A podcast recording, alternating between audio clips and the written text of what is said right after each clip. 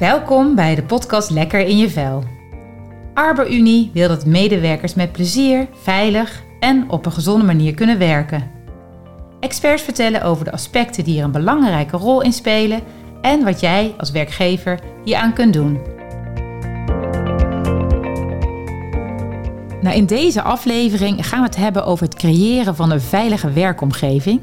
Nou, dat doe ik met uh, Aster Luijendijk.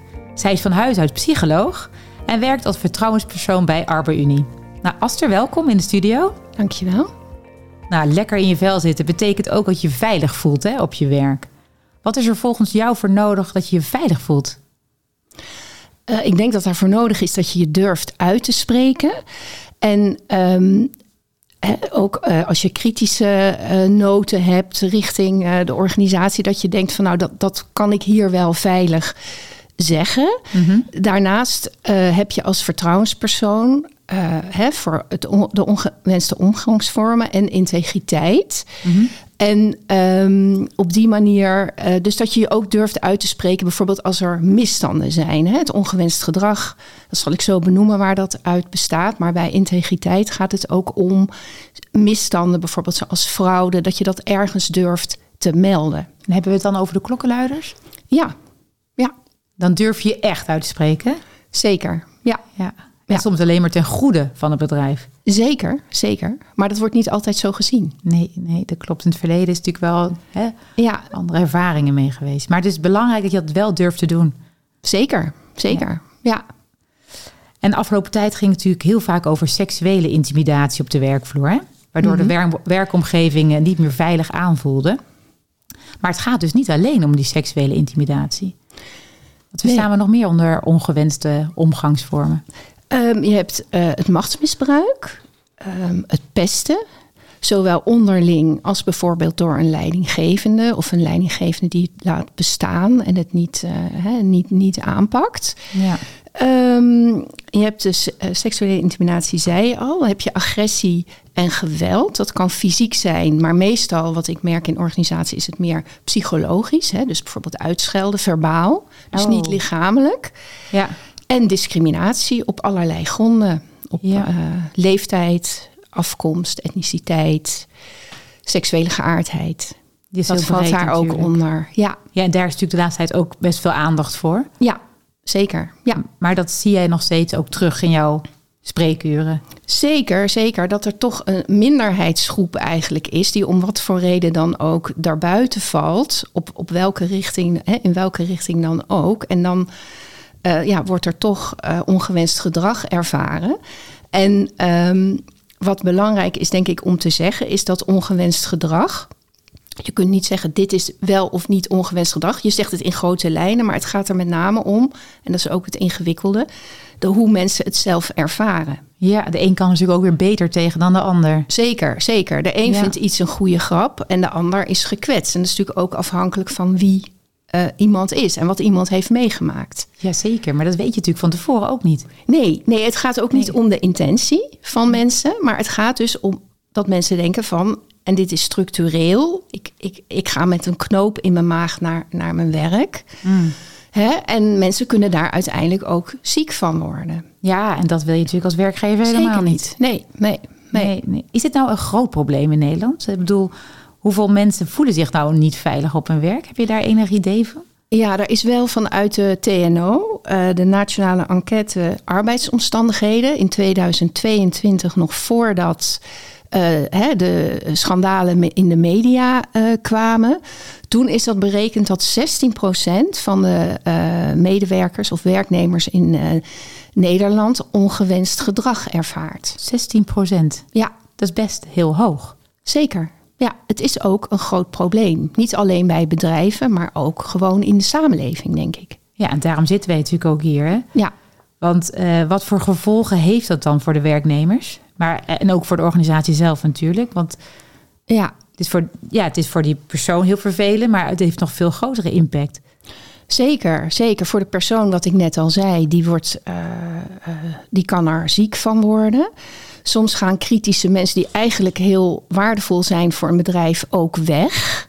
Je hebt juist ook die kritiek nodig, hè? Eigenlijk wel, maar wrijving. dat, dat, ja, zonder wrijving geen glans. Nee, precies. Ja. maar daar moet je wel open voor staan. Ja, ja. ja, En voor het bedrijf is het dan natuurlijk ook. eh, hè, mensen gaan minder goed functioneren. Dus ehm, hè, mensen worden minder eh, productief.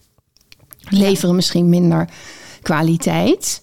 Ehm, als vertrouwenspersoon heb je ook een preventieve rol. Dat mensen eerder bij je komen, zodat er nog iets kan veranderen. Voordat hè, ze zich ziek Voordat melden. ze zich ziek Ja. melden. Maar ook bijvoorbeeld voordat er juridische stappen genomen worden. En het ook natuurlijk de werkgever ook geld kan kosten. En zeker ook als dingen naar buiten komen, kan er ook sprake zijn van imagoschade. Ja, En dat ja. kost natuurlijk ook geld. Daar wil je dan helemaal niet werken. Als je denkt van nou, hè? Daar Ja. staan ze niet open voor andere culturen. Of, eh, Ja, precies. Ja. dus dat is ook een imagoschade inderdaad. En welke vorm komt dan het meeste voor in Nederland?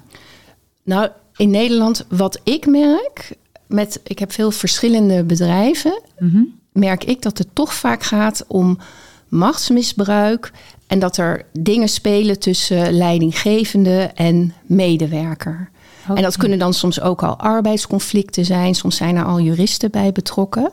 Maar toch die machtsongelijkheid, ik denk dat daar, wat, wat ik merk, toch de meeste problemen eh, door ontstaan. En hoe komt dat, denk je? Ik bedoel, het is een ja, leidinggevende werknemer. Waar zijn, waardoor ontstaat dat, denk je? Dat, Ik denk toch doordat eh, de, werk, eh, de medewerker toch financieel afhankelijk is van, hè, hè, van, van, van het bedrijf. En dus in zekere zin ook van de leidinggevende. En daarom is het ook best moeilijk om iets te gaan zeggen waarvan je weet. En zeker als het over het, ge- het gedrag van je eigen leidinggevende gaat. super moeilijk, ja. Super moeilijk. En vaak merk je dus dat mensen eerst ook lang wachten voordat ze mij bellen. Zeggen ze, had ik eigenlijk eerder moeten doen.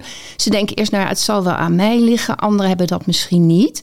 Maar soms is het natuurlijk ook wel in een team dat meerdere mensen het hebben. En dat het toch ook moeilijk is om dat bijvoorbeeld dan in het team te bespreken. En dat zou natuurlijk fijn Zeker zijn als, als het over die leidinggevende gaat. ja, precies. Maar dan dus met de leidinggevende bijvoorbeeld in een teamoverleg. En zegt ja, nee, in een teamoverleg zeggen we allemaal niks. Nee, want er leidinggevende bij natuurlijk. Precies, ja, Ja. En daarna, en dan krijg je natuurlijk weer meer in de roddelsfeer. En eh, hè, wordt, wordt er wel onderling over gesproken. Maar het is Ja. heel moeilijk om dat eh, dan... Maar als je toch met z'n allen datzelfde ervaart... en de- Ja. bij de koffieautomaat heb je het erover... Ja, Ja. waarom ga je dat dan niet met z'n allen, zeg maar, ergens aan elkaar? Ja, omdat ik toch vaak merk dat er dan misschien één of twee mensen zijn die dat wel durven. Maar anderen toch denken, ja, maar ik moet ook aan mijn hypotheek denken. En nou ja, hoeveel last heb ik er nou eigenlijk van? En dat valt mij soms ook wel tegen. Soms gebeurt het wel hoor, dat een groep zich echt bij mij meldt.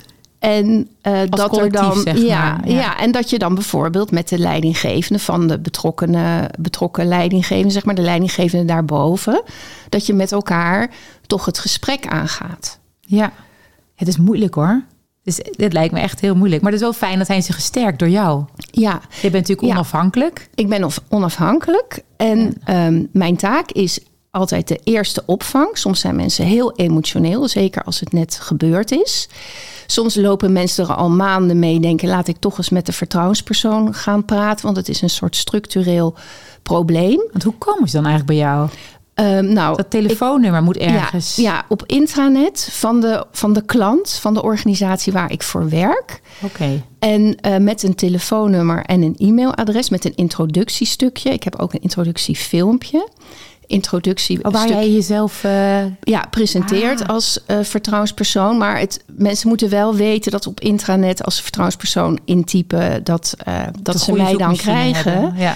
Dat, nou ja, maar dat ze ook. ehm, eh, dat het niet. Dat ze, want soms hoor ik wel eens, ja, ik heb toch maar HR gebeld. Maar dat is nou juist niet de bedoeling, hè? Want het is vertrouwelijk.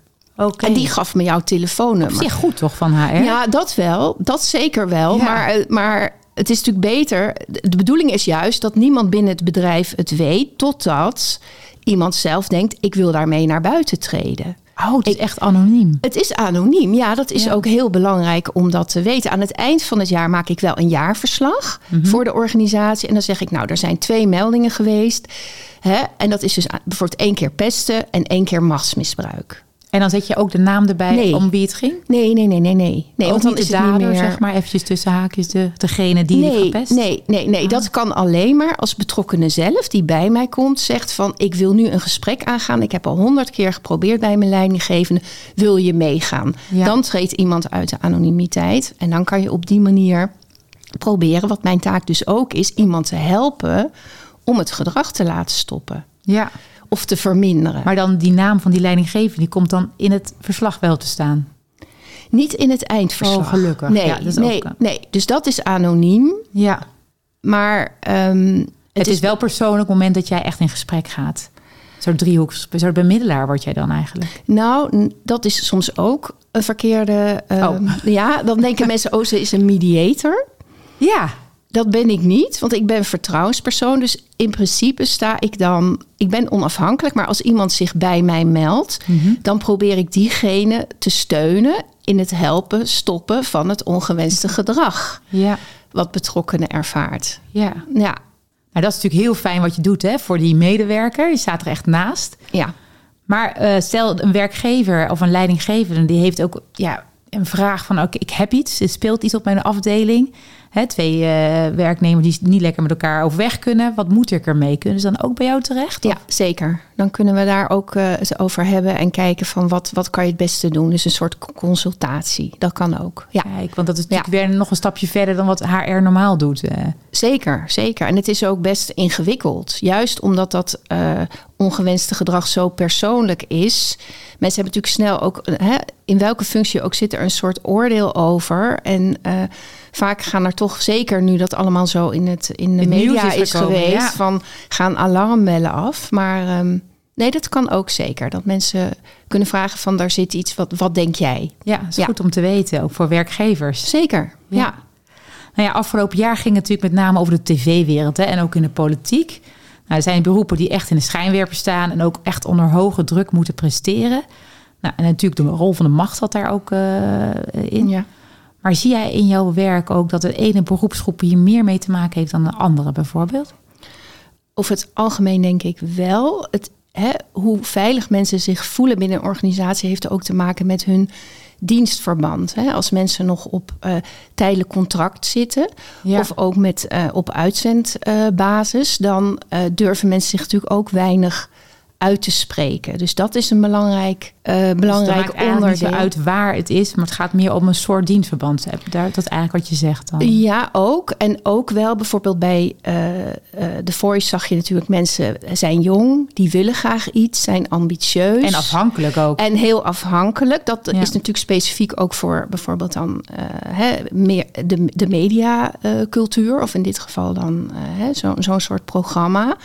Daarnaast is bijvoorbeeld bekend bij de universiteiten dat eh, mensen die promoveren, dat, dat Dat is eh, ook iets wat je heel graag wil. dat is ook iets wat je Ja. heel graag wil, waarbij je ook vaak afhankelijk bent van één of twee hoogleraren in het vak. En bovendien, je zit dan in een vak waarin, dat is natuurlijk een klein wereldje. Ja. En daar is ook wel onderzoek gedaan door ehm, de Young Academy. ehm, een onderzoek ook eh, bij de Universiteit Groningen, dacht Mhm. ik. En ehm, daar kwam toch uit dat je best ehm, in zo'n positie als ehm, promovendus best wel de narcissistic bully tegen kan komen. En dat dat best wel vaak kan gebeuren. Dus dat, Oh, dan moet je wel Ja. weten voordat je eraan begint eigenlijk. ja, ja, ja. Een soort van tegenwapenen. Ja, en dat is natuurlijk wel moeilijk.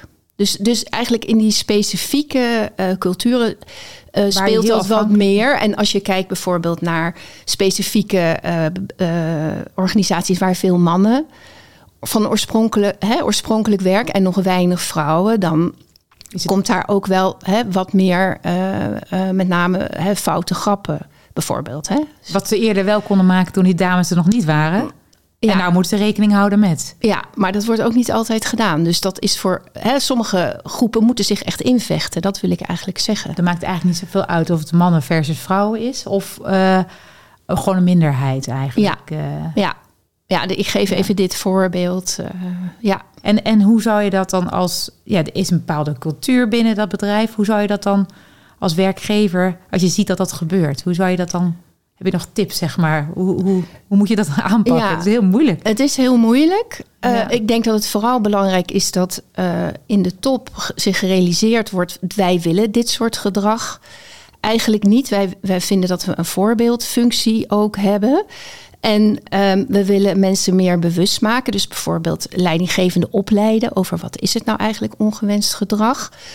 En ook uh, er zijn bijvoorbeeld ook spelen, dat doe ik ook wel eens bij een bedrijf. Hè, dat heet dan uh, spreek je uit van dilemma's. Van vind jij dit nou wel of niet gewenst gedrag? Bijvoorbeeld Oh ja. uh, HR stelt voor of een medewerker stelt voor... laten we als bedrijfsuitje allemaal naar de sauna gaan. Zo. Nou, dat, ja, precies. ja, ja, ja. En, en Ligt wat voor soort bedrijf het is natuurlijk. Precies, ja. precies. Maar dat, Ja. hè, dus, en daar kan je het natuurlijk over hebben met elkaar. En dan gaat het er niet om van goed of fout, maar wel ook een beetje van hoe willen we met elkaar omgaan. Ja. Want het kan niet alleen vanuit de leiding komen. Hè? Nee, Dus het is echt wel meer speak up en, en praat met elkaar over hoe willen we met elkaar omgaan. En als je denkt van nou, die, die grap vind ik eigenlijk, ik lach maar mee. Maar als die over mijn dochter was gemaakt, had ik hem eigenlijk niet zo leuk gevonden. Ja, Dan misschien de volgende keer zeg je, joh, ik vind het eigenlijk niet zo'n leuke grap. maar dat is moeilijk om te zeggen. is heel moeilijk. Dat is ook heel moeilijk. Ja. ja. Maar ja, En dan is het ook belangrijk dat je dan, zeg maar, een soort van ongeschreven regels, dit, dat je dat ook echt een keer op gaat schrijven. Dat je er dat, is eh, natuurlijk beleid. Dat, dat hè, tenminste, als er natuurlijk, een, nou ja. ja, als, als er natuurlijk, nou laat ik het zo zeggen, ehm, als mensen bij eh Arbo-Unie een vertrouwenspersoon eh, hè, contracteren, zeg maar, extern Ja. vertrouwenspersoon, dan komt er ook een eh, beleidsschabloon bij, die ze zelf ook kunnen aanpassen, soms in overleg met de vertrouwenspersoon, van hoe het Hoe eh, werken wij hier Ja, precies, precies. Dus dat, dat, dat, is, er, hè, dat is er wel. En, Maar ehm, dan moeten mensen het eigenlijk ook kennen. Ik weet nog, op Ja. de basisscholen hangt dat dan achter in de klas. Oh de ja. eerste week van de, van de schooltijd is het belangrijk om een groep te vormen. En dan Ja. zo gaan we met elkaar om. Ja, Hè? ja, ja. Denk ik altijd, nou zeg, dat is ook elk jaar dezelfde regeltjes die erop Ja, hangen. Maar precies. blijkbaar is het dat dan heel belangrijk dat iedereen dat nog eens een keertje met elkaar bedenkt. En, ja, en bespreekt ook in dit geval. want als je niet weet dat het er is, dan kun je het ook niet doorleven natuurlijk. Ja, klopt. Dus eigenlijk bij elke nieuwe medewerker die in dienst komt, moet dat eigenlijk... Dat ja, opnieuw... en dat wordt tegenwoordig ook wel, denk ik, meer door organisaties gedaan. Hè? Bij, bij dat onboarding van, dat hoor ik ook wel van bedrijf van nieuwe medewerkers, dat er ook een stuk over ongewenst eh, gedrag eh, is. Of dat ze dat filmpje van mij dan draaien van, eh, wat doet de vertrouwenspersoon nou? Oh, dan ja. weten ze gelijk van, als ik iets zie, ja, dan kan Ja. ik altijd met iemand daarover ja, praten. precies. Ja. Ja. En eh, zie je de laatste tijd nou nog veranderingen, een soort meldingen bij jou? Want heel veel mensen zijn meer aan thuiswerken. En dan ben je ook gewoon minder fysiek bij elkaar. Dus ik kan me voorstellen dat er ook minder gepest wordt. Of Ja, in ieder geval, mensen zien elkaar niet meer bij het koffiezetapparaat. Dus daar wordt dan eh, hè, minder gepest. Ik had dat idee ook toen we thuis gingen werken. Wat voor invloed zal het nou hebben? Wat ik met name gemerkt heb, is dat eh, sommige leidinggevenden het moeilijk vonden om mensen thuis te laten werken. Dat ze het een soort van geen controle voelden. En dat dus de medewerkers juist het idee hadden van ik word gebeld. Of, of er, wordt, hè, er wordt toch wel gekeken of ik voldoende aan het werk ben. Dat was er eentje Juist, die kwam. ja. Juist, en ook wel online. Eh, en dan soms heel subtiel. Ehm, bijvoorbeeld opeens uit een CC-groep gehaald worden van een, eh, van de mail. Of, en dan weet je ook niet zeker, is dit nou per ongeluk of niet? Dus eigenlijk meer het online pesten. Natuurlijk ook wel dat er foto's werden gestuurd. Dat heb ik niet. Hè? Dat kan je natuurlijk voorstellen dat het meer op die manier dan gaat. En wat soms jammer is van het thuiswerken, zeiden mensen ook dat je minder betrokken voelt bij de organisatie. Dus dat je wat minder sociale cohesie voelt. ja. Ja. En ehm, ja, sowieso die coronatijd, dat mensen meer onder druk st- stonden. En daardoor soms ook kortere lontjes hadden. Want dat is natuurlijk ook altijd. Hè. Stress geeft natuurlijk Ja. ook eerder ongewenst gedrag naar elkaar toe. dat is in, stressvolle beroepen. Dat dat dan, eh, dat je juist daar wat... Eh, zitten, ja. Of ik het nou zelf echt zo zie. Het is natuurlijk wel logisch om dat zo eh, te bedenken. Maar Ja, vanwege Ja. die kortere lontjes. En ja, nee, als iemand dan uiteindelijk die stap neemt om contact met jou op te nemen. hè, ja. Wat doe je dan met zo'n melding? Ehm, dan is de- eerste, eh, of het eerste idee is de eerste opvang hè, van mensen. Dat je, dat, sommige zijn mensen heel eh, emotioneel, dus dan eh, nou ja, goed, dan, dan praten we daarover. En dan probeer ik goed door te vragen, inderdaad, wat er nou precies aan de hand is. En ook wat iemand zelf wil. Soms is het ook zo van: ik wil toch nog eens dit verteld hebben, maar ik ga al weg ik ga weg bij dit bedrijf, maar ik vind toch dat je het moet weten als een melding. Dat heb ik natuurlijk ook Oh, wel. En dan komt het natuurlijk weer in het jaarverslag. Precies. Ja. En, ehm, eh, en daarnaast is het belangrijk dat ik iemand adviseer en ondersteun om het ervaren ongewenste gedrag te laten stoppen of te laten verminderen. Dus het ligt, de verantwoordelijkheid ligt bij de persoon, maar ik probeer wel iemand daarin te ondersteunen. En iemand blijft dus anoniem. Want als bijvoorbeeld die zegt, nou, ik heb al zo vaak met mijn leidinggevende geprobeerd dit aan te geven, maar het wordt steeds moeilijker en het wordt een beetje conflict situatie, dan kan je als vertrouwenspersoon ook meegaan met iemand. Ja. En dan met elkaar het hè, en dan ben je dus ter ondersteuning Sta je van wat de, sterker ook. ja, ja, en dan soms zeggen mensen ook, ja, het gesprek is wel heel anders dan, dan als ik. eh, Ja, maar dacht, had- nou gaan ze weer naar het werk. Daar ben je er ja, niet bij. precies. Ja, Dus dan maak dat- je dan- ja, dus ik zeg ook altijd wel tegen mensen van, ehm, eh, hè, het, het kan goed uitpakken, maar denk er wel even over na wat je wil. Wat wil jij daarmee? Wat wil je uiteindelijk mee Wat, bereiken? ja, precies. Ja. Ja. Want in één gesprek kan niet zomaar zeg maar de kou uit de lucht zijn. Nou, heel soms wel. Als iemand zelf denkt, goh, ik had dit, dit eh, helemaal niet eh, verwacht. Of, eh, of ik, ik, ik weet dit eigenlijk niet van mezelf. Maar nu ik erover nadenk, je hebt wel gelijk. Ik ga er proberen op te letten. Dat geeft natuurlijk al heel veel kou uit de lucht. Ja, En ook hè, een, een erkenning voor iemand die dan zo knap om komt. te zeggen eigenlijk. Zeker, zeker. Maar Ja. wat vaker is het toch zo van, nou ja, zo ben ik nou één keer. De anderen hebben er ook geen last van.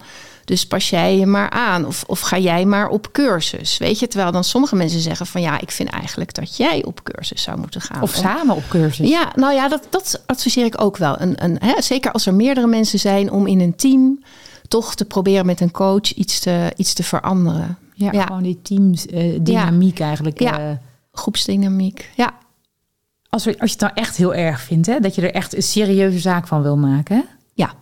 Dan help je daar dan ook bij? Ja, iemand kan ook, hè, als er veel al geprobeerd is, ehm, kan een eh, officiële klacht indienen. Dan komt een, een externe eh, klachtencommissie. eh, die eh, kijkt dan eerst, is de klacht ontvankelijk of niet? Dus dan iemand dient die klacht in bij die, bij die klachtencommissie. Daar kan de vertrouwenspersoon ook bij ondersteunen.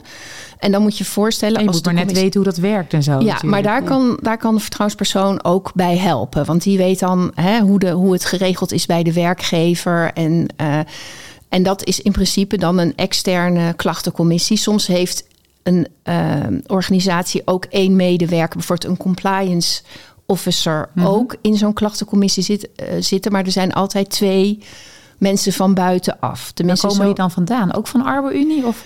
eh, via Arbo-Unie. Ja, Ah, ja dat kan ook. Ja, ja, ja. Want ja, het is best lastig om daar mensen voor te hebben, denk ik. Die moeten wel verstand hebben van... Zeker, het zijn eh, vertrouwenspersonen die daarin zitten. Ah, oké. Eh, niet, niet vertrouwenspersonen nu die werken voor, eh, hè, zo, zoals ik, maar in, in zo'n commissie zit een vertrouwenspersoon. En ehm, de voorzitter kan dan via, via Arbo-Unie eh, gevraagd worden. Dat, en dat is, dus er moet een gedragsdeskundige en het liefst ook een jurist in Ja, zitten. precies. Want Ja. het gaat over arbeidsrecht, hè? het is geen strafrecht. Nee. Maar dat is Ja. ook best, kost heel veel energie voor mensen om dat te doen.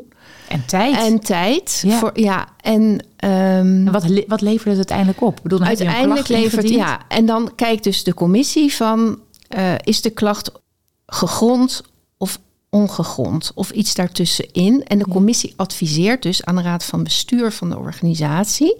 We hebben dit en dit gevonden en wij adviseren bijvoorbeeld, eh, nou ja, meestal natuurlijk toch een, een, eh, een omslag van cultuur of, of hè, let daar meer op, maar soms toch ook wel dat mensen worden ontslagen. Dat kan ook. Oké. Dus het is dus als je ook kijkt naar in de media, is er nu natuurlijk ook, hè, zeker in die politieke zaken, ook dat er gekeken wordt, zijn die commissies eigenlijk wel goed genoeg? Want daar hangt zoveel Ja, voor die van personen af. hangt daar ja, hartstikke veel ja, van af. Ja, ja, ja, en mensen kunnen ook, dat moet ik ook zeggen. Stel, je zegt van nou, ehm, eh, ik heb een probleem met iemand en eh, ik ben al bij een vertrouwenspersoon. De ander die kan zeggen, nou, maar dat is helemaal niet waar, dat is smaad.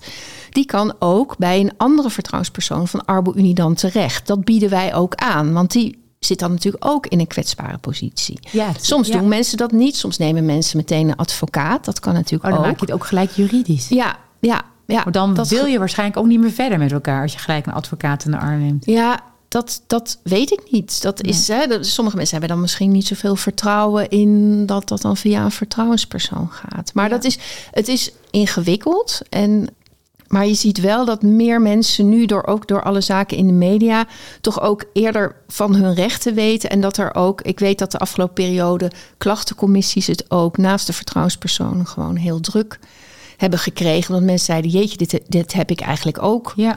Hè? Of dat, ja, Nee, want ja, soms moet je denken, soms is het toch ook een soort van normaal geworden. En dan door, door al deze aandacht dat je denkt, hé, hey, maar dat is eigenlijk helemaal niet normaal. precies. Ja, En überhaupt dat gesprek is denk ik al heel goed. Dat Ja. eh, organisaties überhaupt. Ja, dat er meer, ja, ja, bewust van zijn. Nee, dat is heel belangrijk. Ja, dat denk ik ook. Ja. En zie jij nou ook dat er meer mannen of meer vrouwen dit eh, bij jou komen? Dat ging natuurlijk de afgelopen Ja. tijd heel vaak hè, over vrouwen, zeg maar, die zich geïntimideerd voelen. Ja. Zijn natuurlijk ook nog steeds in de minderheid op veel plekken. ja, ik denk inderdaad, ik kan geen cijfers noemen, maar wel wat meer vrouwen dan mannen. En ehm, ja, dat heel vaak zijn de leidinggevenden, wat over machtsmisbruiken, zijn natuurlijk ook nog steeds heel vaak heel vaak mannen. Ja, klopt. Dus daar dan Ja. wat een cultuuromslag in zou komen, zou ja, het misschien meer vrouwen, meer vrouwen in de top. Wat natuurlijk ook geprobeerd is eh, met dat quotum, waar dan natuurlijk ook veel kritiek op komt. Hè? Het quotum in, eh, bij op- bedrijven. alles wat opgelegd is, Ja, ja, komt is natuurlijk überhaupt. eh, is natuurlijk ook lastig, dat snap ik ook wel. Want als je zelf natuurlijk geen last hebt gehad als je, van, van, van dit soort zaken, denk je, waarom zou ik daarin veranderen? Hè, dat, totdat ze- iemand je daarop aanspreekt. Precies, Ja. ja. Of je het zelf dat bewust wordt van... goh, ik heb eigenlijk altijd alles wel meegezeten. Ik heb me nooit ergens hoeven invechten. Ik was nooit een minderheid. Ja, En natuurlijk als je uit, minder, eh, minderheid, he- eh, uit een minderheidssituatie heb je ook in die zin ben je ook, eh, kan je heel waardevol zijn, juist ook in een top van een organisatie, omdat je weet hoe het ook anders kan. Dus dat je meer diversiteit in het management krijgt.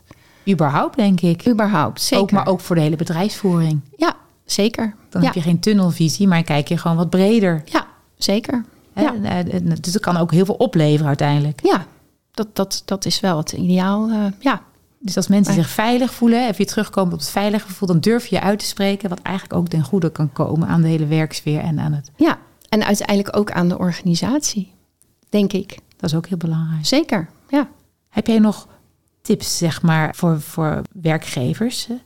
Want het, kan uiteindelijk heel veel opleveren. Dat je zegt van oké, als jij hier Ja. nu mee zit, Ja, waar je gelijk mee kan beginnen, of waar je komend jaar mee aan de slag kan gaan, dan zeg nou, dat moet je echt doen.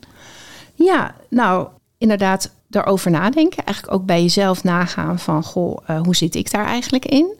En daarnaast eh, mensen daarin co- eh, coachen. Bijvoorbeeld leidinggevende opleidingen. Zijn goede opleidingen ook op dit gebied. Het is ook Ehm, gelijk een beetje over integriteit, denk ik. Zeker, zeker. Ja, ja, het, het ligt natuurlijk heel erg in elkaars verlengde. Misstand en, eh, en gedrag. Ja, ja.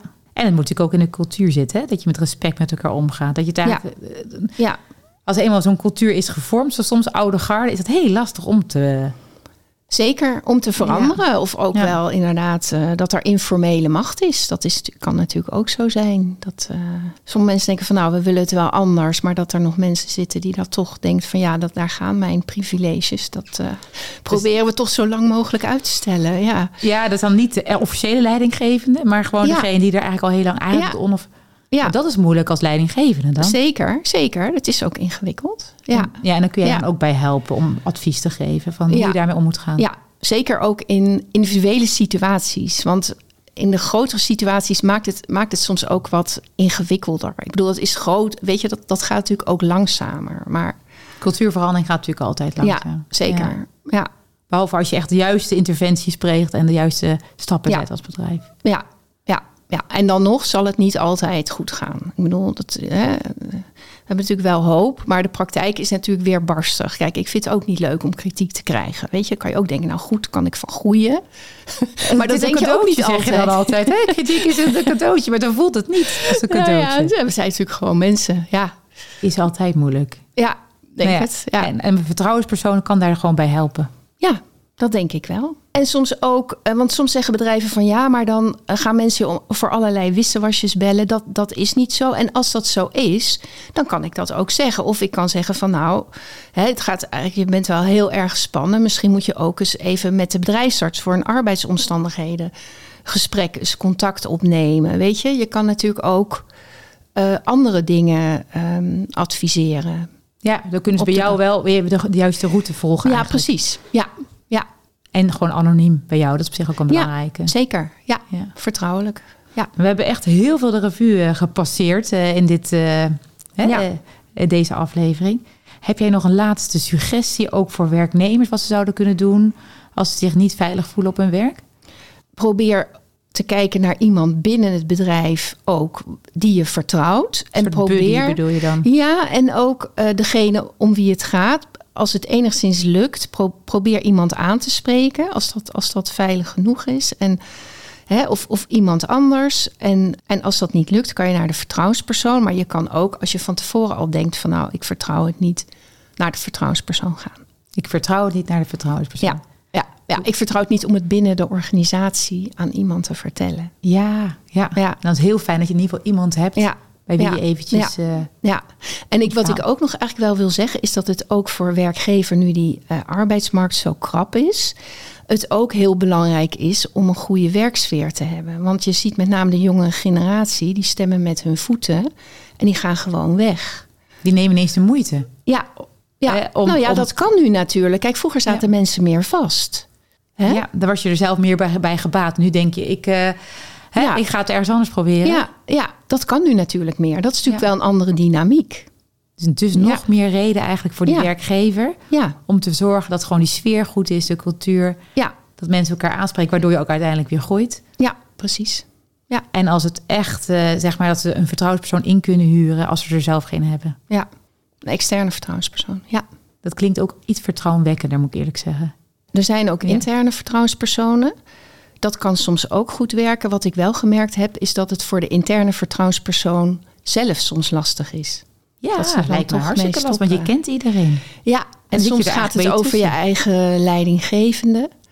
Maar het is, ehm, als ik soms samenwerk met een interne vertrouwenspersoon, die heeft natuurlijk wel meer. Ik leer dan de organisatie soms wat beter kennen. Nee, voor jou is het natuurlijk fijn Ja, ja, om een soort ja, eh, ja. tandem te zijn. Ja, Dat zou precies. misschien ideaal zijn, dat je een soort tandem bent. Ja, maar ik zie dat het voor mensen zelf binnen de organisatie soms heel zwaar is om dat te doen. kan me iets bij Ja, voorstellen. ja, ik ook. Ja. Want je mag het ook niet, eh, het is allemaal anoniem. Ja. En dan zie je weer iets gebeuren. ja, Dus mochten ze niet intern eh, een eigen persoon hebben, dan kunnen ze altijd eh, bij de arbeidsdienst gewoon een aster inhuren. Ja, precies. Of iemand of een van mijn andere collega's. Ja. Ja, nou ja, we hebben in ieder geval denk ik wel besproken hoe belangrijk het is hè, om iemand te hebben Ja. bij wie je je verhaal kwijt kunt. Ja. En welke stappen er dan genomen kunnen worden. Maar het belangrijkste, denk ik, de afdronk is gewoon preventief. Zorg voor een goede. ja precies. En, en aarzel niet om te komen, want hoe eerder je daarbij bent ook, hè, als, als individuele medewerker, hoe, hoe eerder je nog niet ziek bent. Hè, want het is ook belangrijk gewoon om een keer je verhaal goed te kunnen vertellen. En dat er toch iemand met je meedenkt van hoe kan dat ervaren ongewenste gedrag eh, ja, verminderen. Waardoor je weer lekker in je vel zit. Precies, precies. Nou, daar gaan we weer mee afsluiten. Hartelijk bedankt. Graag gedaan. Dit was weer een aflevering van de podcastserie Lekker in je vel. We hopen natuurlijk dat we je hebben kunnen inspireren om met leefstijl aan de slag te gaan. En wil je meer weten over hoe je mensen lekker in de vel laat zitten? Luister dan naar onze volgende aflevering in deze podcastserie Lekker in je vel.